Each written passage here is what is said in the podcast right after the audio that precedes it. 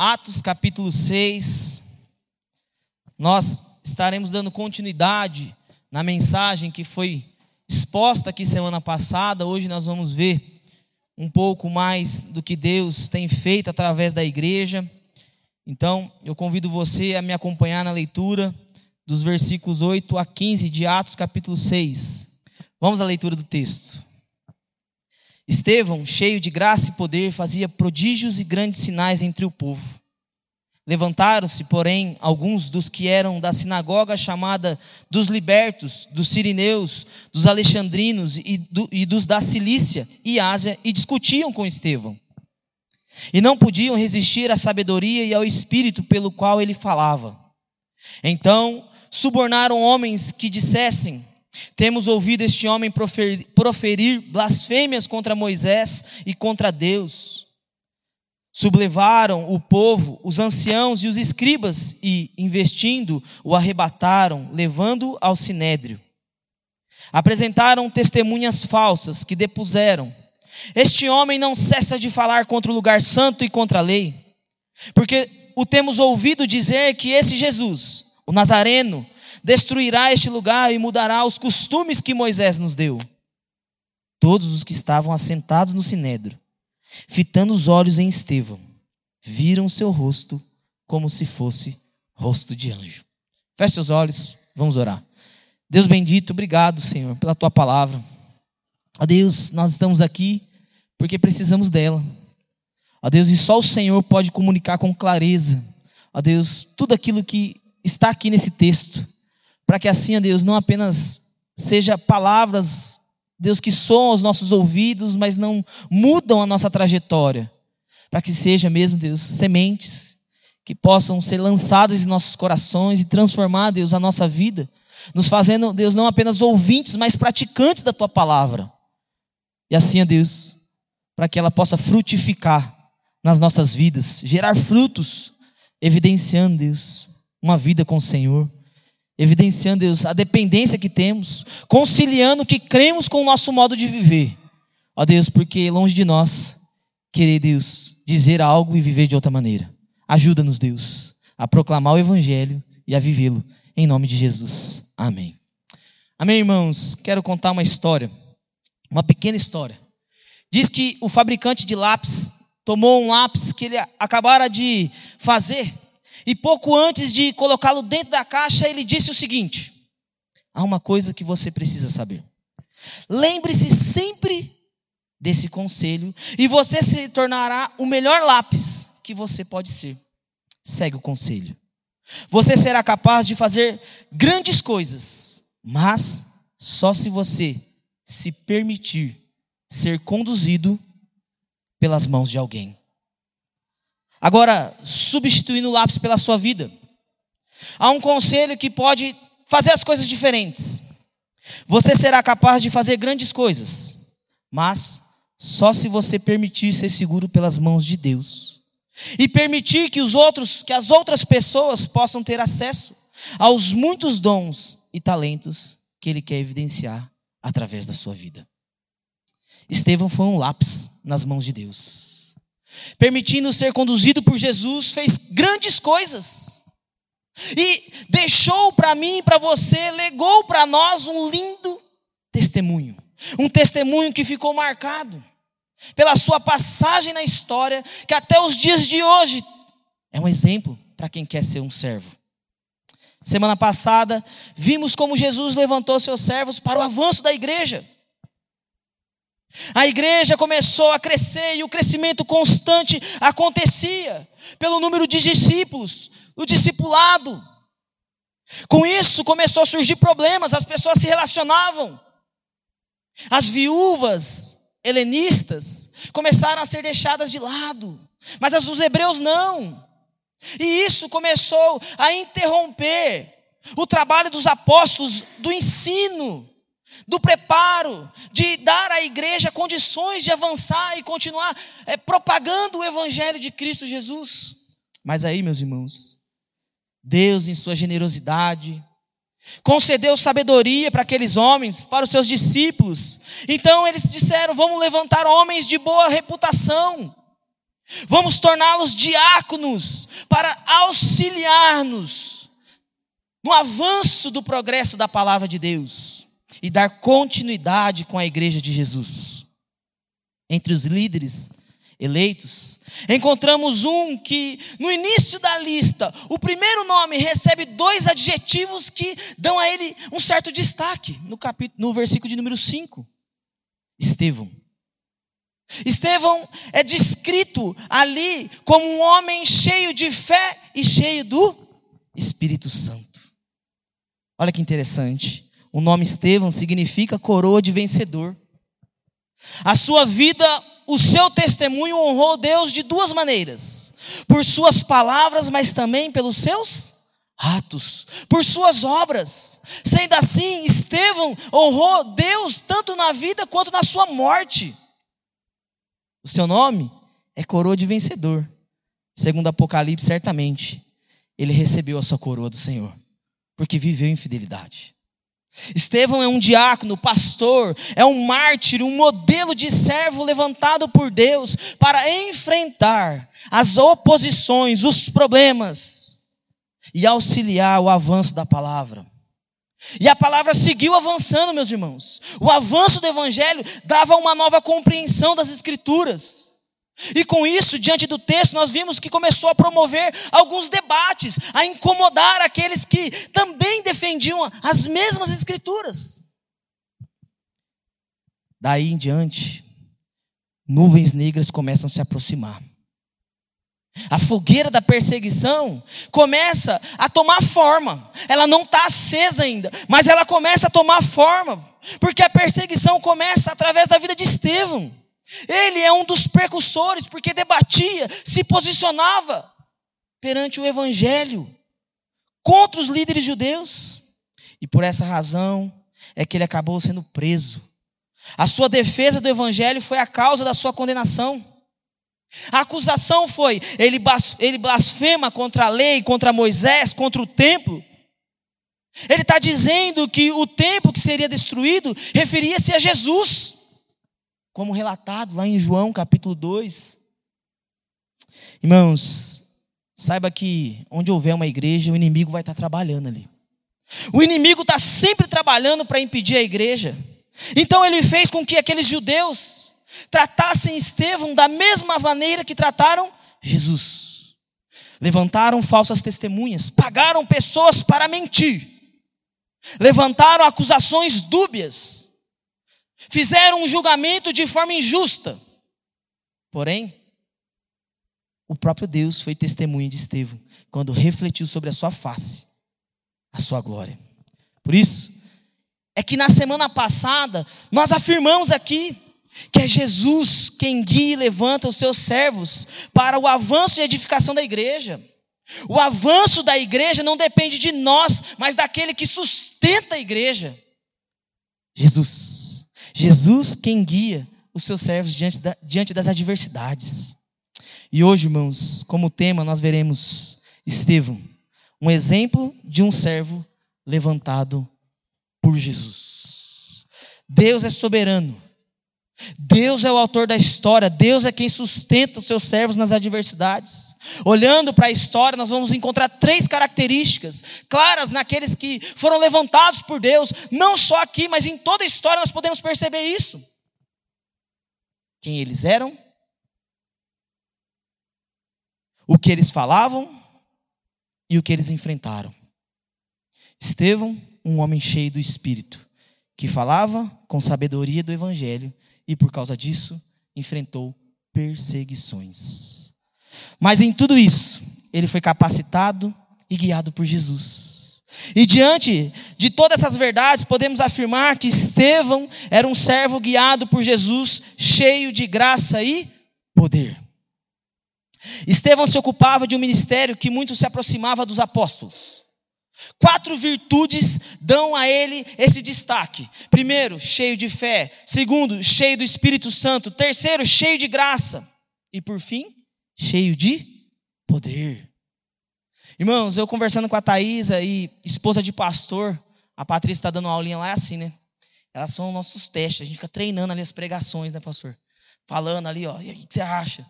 Né? E aí ela falou, nossa, Estevão, por que ele não foi um apóstolo, né? Porque olha a grandeza desse homem. Sabe por quê, irmãos? Para mostrar para mim e para você um exemplo de servo, de pessoas que se dispõem. Deus não está levantando super-homens. Era um homem comum dentre todos, mas que foi levantado por Deus. E pelo próprio Deus foi abastecido com graça e com poder. E aqui podemos ver através desse homem simples a operação de Deus, tanto nele, Fernando, como através dele. Dentre dessas virtudes, das 4 que eu disse aqui, o texto vai dar destaque para a graça e para o poder. Graça, irmãos, é o favor de Deus que produz muitos benefícios para os homens. Literalmente, é favor imerecido. É uma ação divina que vem em nós, independente de uma ação nossa, mas que produz em nós uma resposta. Graça, irmãos, muitas vezes é evidenciada em você ter o poder de aplicar a justiça, de determinar o fim daquela pessoa, bater o martelo e julgá-la como culpado, mas derramar sobre ela o perdão. É o favor imerecido. E o favor imerecido que abasteceu, que encheu a vida daquele homem, começou a se evidenciar através da vida dele também.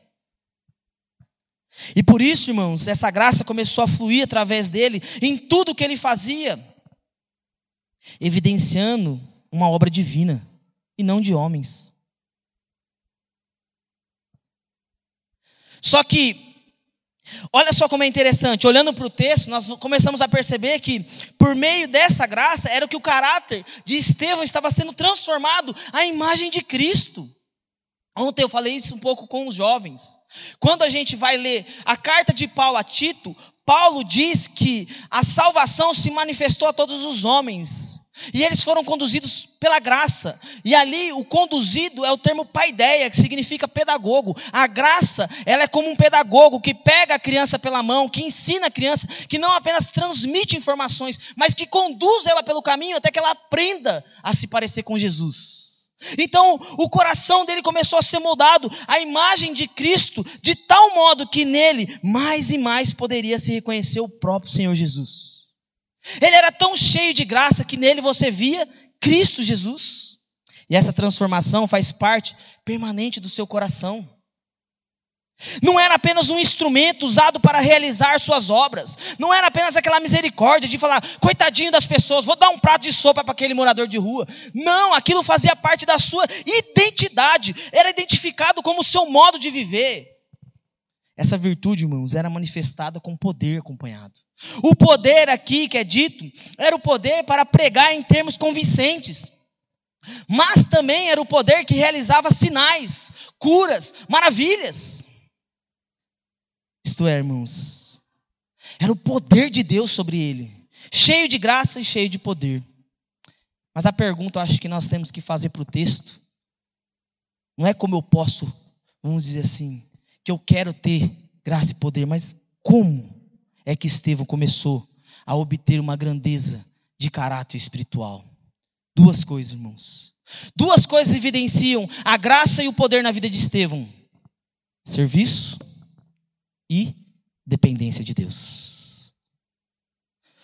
Ele começou, irmãos, servindo as mesas, vivendo sobre o exemplo de Cristo como servo. Ele não começou como diácono, não.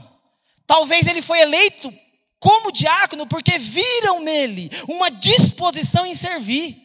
Porque viram nele uma graça de alguém que acolhia pessoas, de alguém que era doce com pessoas, de alguém que falava de Jesus, que tinha prazer em servir, em de repente arrumar cadeiras dentro da igreja, de recolher o lixo, colocá-lo para fora, ou fazer outras coisas como ensinar, pregar. Mas o fato é que ele é eleito, porque a vida dele era cheia de graça, porque Estevão era um homem que servia às mesas.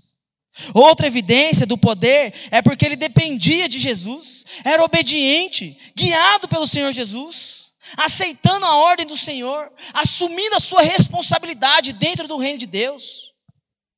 Guiado como Jesus, servindo e estando à disposição para viver como um servo, Estevão obedece ao Senhor. E observando a sua vida, vemos que havia uma grande, abundante graça que tornava evidente a fonte de bênção sobre a sua vida.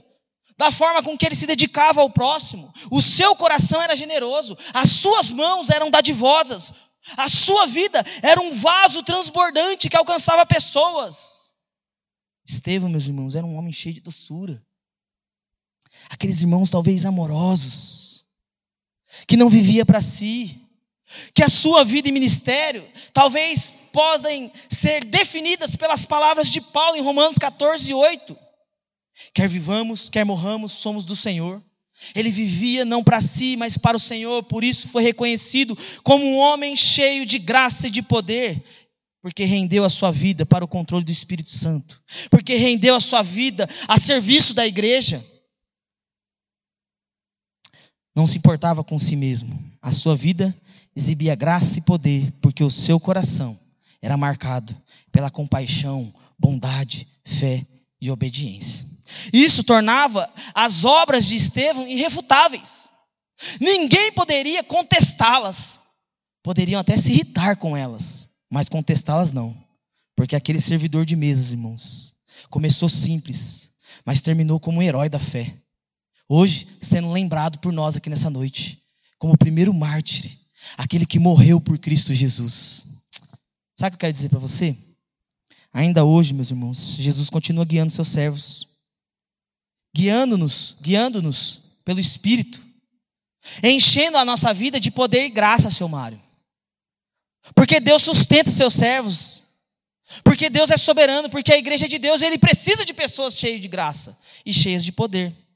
Só que se nós queremos ser exemplo, como Estevão, nós precisamos, sabe o que, irmãos? Aprender a servir primeiro. É muito triste ver a realidade da igreja de hoje, ver a realidade das dificuldades. Irmãos, eu entendo, nem sempre a gente pode estar presente. Mas o fato é que, assim, muitas vezes o que dói no coração é que você só vê os mesmos. As respostas sempre são plausíveis. Não, sabe o que é? É o único dia que eu tenho para andar com meu filho no parque. Sabe o que é? É o único momento que eu tenho para ir no cinema. Eu sei, irmãos. Só que de vez em quando nós precisamos também entender que o reino precisa da gente. Não somos nós apenas que precisamos do reino de Deus. Nós não podemos só vir à igreja para sermos abastecidos. Culto implica serviço também. O problema nosso é que nós só gostamos de ser servidos. Por isso que nós não somos cheios de graça. Por isso que nós não somos generosos. Sabe por quê? Porque nós achamos que as pessoas têm o dever de fazer o que a gente quer. As pessoas têm um dever de me servir. Tem o dever de me servir, sim. Eu dou dízimo naquela igreja. Se eu não dou dízimo, o pastor nem come. Então, se eu quiser que ele venha na minha casa, ele tem que vir. Irmão, você pensa que a gente nunca ouviu isso? Nós já ouvimos isso aí já. Pessoas que dizem assim, eu não. Tem lá os líderes, eles que façam. Eu já faço muito ir na igreja. É a realidade dos nossos dias, do nosso coração. A outra questão, sabe qual é? A nossa independência de Deus. Nós, diferente de Estevão, falamos que Deus é soberano. Mas nós não confiamos em Deus quando as coisas apertam para ser fiel no dízimo, para ser fiel na oferta. Nós não confiamos em Deus quando as coisas apertam para dobrar os joelhos e começar a buscar soluções para o nosso casamento, para os nossos problemas na oração. Pelo contrário, nós confiamos na força do nosso braço. Nós corremos atrás e damos o nosso jeitinho.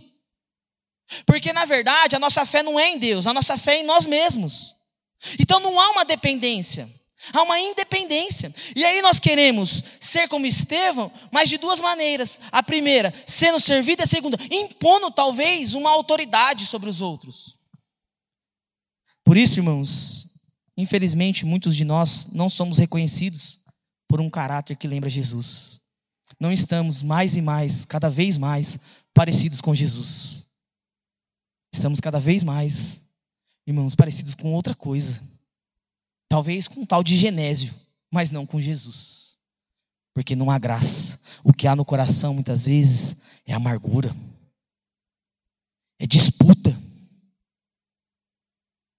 É dureza. É competição. Ninguém quer servir à mesa. Todos querem ter um nome grande, serem lembrados. Para isso, começamos a pular os processos, atropelar as pessoas. Mas batemos no peito e dizemos que somos cheios de fé, do Espírito. Pois é. Mas será que as pessoas têm visto isso na sua vida? A Bíblia diz, irmãos, que Jesus, quando ele veio como servo. E para ser servo, ele esvaziou de si mesmo. Ele esvaziou e não usurpou do direito de ser igual a Deus, como Filipenses diz, ensina para a gente. Só que o nosso coração está cheio de si. Talvez o que defina a sua vida não é quer vivamos, quer morramos, somos o Senhor. Talvez os seus projetos e os seus planos, eles não evidenciam uma vida que se preocupa com o próximo, porque nós só amamos a Deus amando o outro. O pastor falou aqui, quem não serve para servir não serve para nada. Igreja é isso, irmãos. É interessante porque quando o povo vai para a Babilônia, Jeremias diz algo que o Senhor disse a ele: olha, vocês vão lá e lá vocês vão ser bênção. No meio daquela terra lá, vocês vão se casar, porque vocês vão evidenciar a minha santidade, o meu poder, vão provar ao contrário, que vocês não são esse povo rebelde que eles pensam que vocês são. Isso se aplica para a minha vida e para a sua vida. Como sacerdócio do reino de Deus, nós deveríamos evidenciar uma vida de servo. Mas nós temos o rei na barriga, como é que nós vamos ser servo? Nós estamos sentados, engordando em nossas poltronas, pedindo aos outros, traga mais, e sem oferecer algo ao mundo. O pastor Wagner diz uma coisa que é interessante, ele fala assim, irmãos, se essa igreja fechar hoje, qual é a falta que ela vai fazer para essa vizinhança? Qual é a necessidade que essa cidade tem dessa igreja? Se essa igreja não serve para servir, não vai ter falta nenhuma. Fechou, como muitas outras. Ah, tinha uma igreja aí. Que igreja era? Não lembro. Era uma igreja aí. Que essa não seja a nossa realidade. Que essa igreja seja cheia de graça e de poder, marcada por essas duas verdades. Sabe quais? Serviço e dependência de Deus. Amém, irmãos? Eu quero dar alguns caminhos para você, de repente, ver se o seu coração está cheio de si mesmo. Algumas perguntas. A primeira é, a graça de Deus tem fluído para fora de sua vida em direção aos outros? As pessoas sentem o amor de Jesus através da sua vida? Certa vez eu fui marcado por uma frase da Madre Teresa de Calcutá. Uma pessoa que não concordo com a sua doutrina, porém não posso negar que dedicou a sua vida ao Senhor. Ela disse que como cristãos nós não podemos sair da vida das pessoas antes que a vida delas se torne melhor e mais feliz. É assim que as pessoas no seu trabalho te veem? A graça foi tão evidente na vida de Estevão, irmãos, que quando nós olhamos para a sua história, nós vemos que, identificando-se com Jesus, ele terminou sendo assassinado, porém, orando pelos seus assassinos. Então, vai outra pergunta. Será que você está disposto a diminuir o seu eu a esse ponto? De amar os que te odeiam? De parar de ficar discutindo, de impondo imperativos sobre os outros, apontando o dedo? E passar a acolher um pouquinho mais? Amar aqueles que nos odeiam? A única maneira que um crente pode viver como Estevão é morrendo para o seu orgulho pecaminoso. É morrendo para o seu orgulho pecaminoso e se ocupando das coisas de Deus, deixando um pouco de lado os seus próprios interesses, a sua própria vida, dedicando-se um pouco mais às coisas de Deus, porque a igreja também é sua, sendo do Senhor ela é nossa. Portanto, irmãos, se você quer experimentar uma vida cheia de graça, como Estevão experimentou, comece servindo e dependendo de Deus. Uma segunda evidência que nós encontramos na vida dele, sendo um exemplo, é que Estevão foi um servo guiado por Jesus, cheio de sabedoria e coragem. Dos versículos 9 a 14, encontramos Estevão enfrentando já esse ataque feroz. Alguns homens da sinagoga, dos libertos e de outros lugares levantaram-se para discutir com ele. O termo levantar-se aqui não é como você está sentado e coloca-se de pé. É levantar-se contra a vida dele. É odiá-lo, é persegui-lo ao ponto de pagar pessoas para mentir e poder matá-lo. Calá-lo de uma vez por todas. Isso, irmãos, fica evidente na vida de Estevão. Quando nós olhamos que não apenas uma, mas mais de uma das sinagogas começaram a odiá-lo, nós começamos a perceber que Estevão não estava vivendo para si, mas para Deus. Porque sobre ameaças, muitas vezes, nós nos calamos e não nos posicionamos mais. Mas ele continua avançando, porque a vida dele não pertencia mais a ele apenas. Ela pertencia ao Senhor. As sinagogas, irmãos, eram lugares em que os judeus se encontravam para estudar as escrituras. Cilícia, aqui citada, era a província romana da Ásia Menor. Estudando, a gente percebe que a cidade natal de Paulo de Tarso foi localizada na Cilícia. Em Atos capítulo 21, versículo 39, é dito isso. E provavelmente, irmãos, Paulo, como um líder judeu, também atendia na sinagoga de Jerusalém.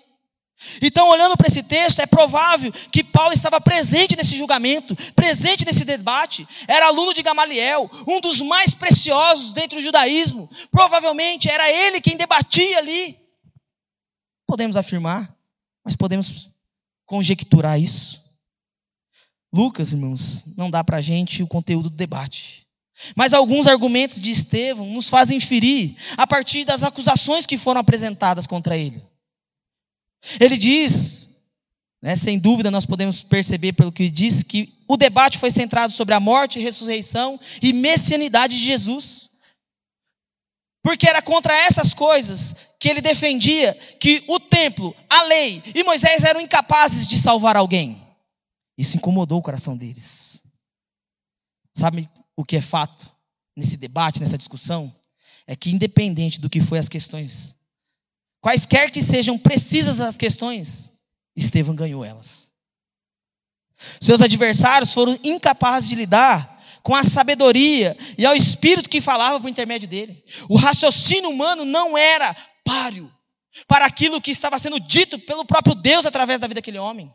E não sendo possível vencê-lo, então os seus adversários subornam pessoas, homens, falsas testemunhas. E aí vem um paradoxo, né? Eles quebraram a lei para defender Deus. Olha que loucura. Os defensores da lei, os zelosos pela lei, quebraram o 10º mandamento. Não darás falso testemunho. Olha que loucura, irmãos. O zelo pela lei fez eles pecarem contra Deus. Falar mal da lei ou das coisas sagradas era um crime grave. E segundo Levíticos 24:16, diz que a morte para estes era apedrejamento. Os seus oponentes o acusaram de blasfêmia, porque sugeriram que ele estava afirmando que ninguém poderia ser salvo sem Jesus.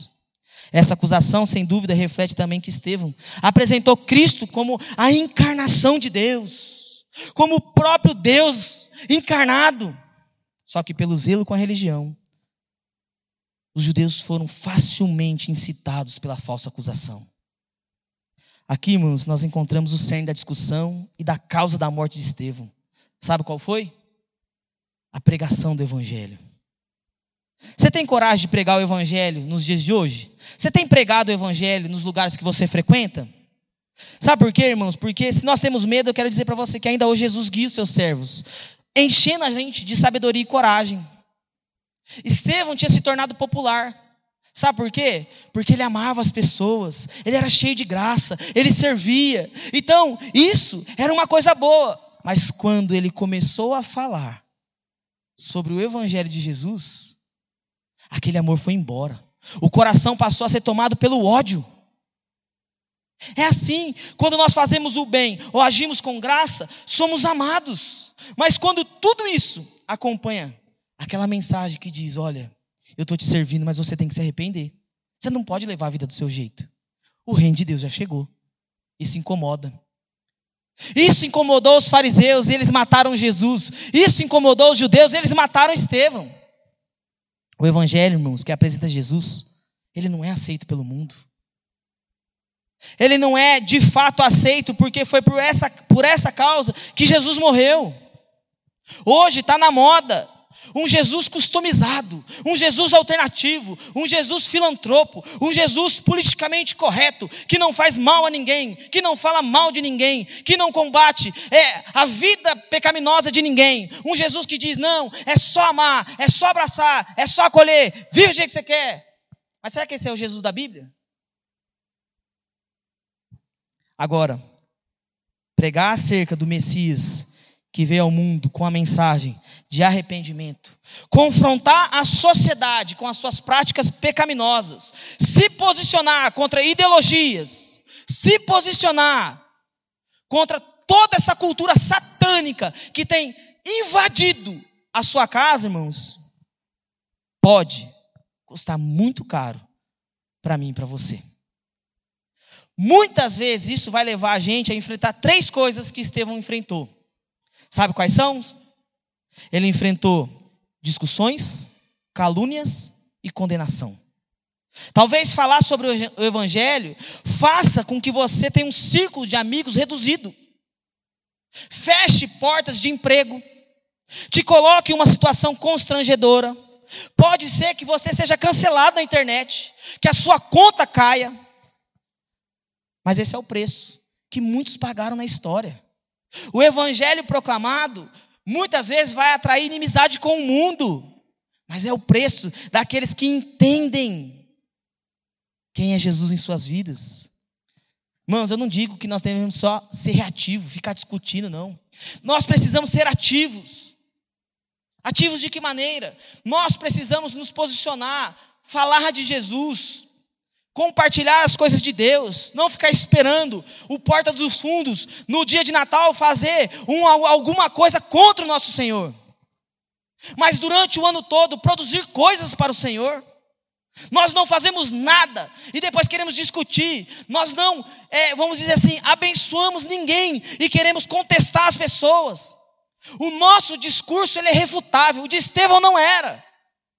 As palavras dele condiziam com suas ações. Eles podiam não aceitar o evangelho de Estevão, mas dizer que ele estava errado, não tinha como. Não tinha como, irmãos. Por isso, irmãos, a mensagem do evangelho não pode ser uma mensagem engavetada, porque nós temos medo, talvez medo de perder a própria vida. Tenha certeza, irmãos, que diante dessa adversidade, Deus vai conceder coragem e a sabedoria que você precisa. De repente, para enfrentar um gigante. Deus já fez isso na história. E Deus pode continuar fazendo. Mas você está disposto? A Bíblia diz que o coração fala do que a boca está cheia. O que as pessoas ouvem da sua boca? O que as pessoas ouvem? O que as suas palavras revelam do seu coração? As de Estevão revelava que ele dependia de Deus, que ele amava o Senhor, e que se isso custasse a vida dele, não importava, porque quer morramos, quer vivamos, nós somos do Senhor. Essa era a vida de Estevão. E aí, irmãos, diante da confiança, da obediência, da coragem de Estevão, Lucas conclui esse trecho evidenciando que Deus se tornou a sua testemunha. Ele termina dizendo: fixando o seu olhar sobre ele, todos os que estavam sentados no conselho viram o seu rosto como o rosto de um anjo. Irmãos, essa cena apresenta um contraste impressionante. Estevão estava diante do Sinédrio, acusado de ser um blasfemador, blasfemando contra Deus, Moisés, o templo e a lei. Só que, no entanto, irmãos, quando os membros desse conselho fixaram o olhar sobre o rosto dele, sabe o que eles viram? O rosto de um anjo. Eles não viram o rosto de alguém mau, eles não viram o ódio, mas eles viram um rosto que irradiava a santidade e a glória do próprio Deus. Deus respondeu às falsas acusações, sendo a testemunha, colocando a glória dele sobre o rosto de Estevão. Ironicamente, isso já havia acontecido muito tempo atrás. Êxodo 34 diz para nós. E sabe em quem isso tinha acontecido? Moisés. Da mesma forma que Deus testificou para o povo a sua presença sobre a vida de Moisés, fazendo o seu rosto resplandecer a sua glória, irmãos, Deus fez isso na vida de Estevão, quando os seus inimigos o acusaram de ser contra Moisés. Assim ficou evidente a aprovação. Exatamente da mesma maneira que Deus fez com Estevão, com Moisés, Deus fez com Estevão. Por isso, Estevão é um exemplo de um homem levantado por Deus, que foi suprido com graça, poder e uma extraordinária coragem que refletia a grandeza do Senhor. Um exemplo, sabe por quê?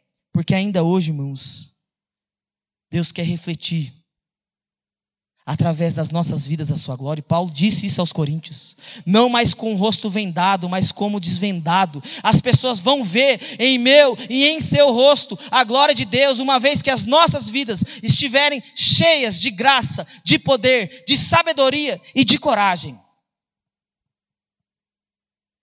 O nosso desafio como igreja que quer ver o reino avançar é estarmos dispostos, assim como Lápis, assim como Estevão, a ser conduzidos pelas mãos de Deus. Porque ainda hoje, irmãos, mais Estevãos vão ser levantados.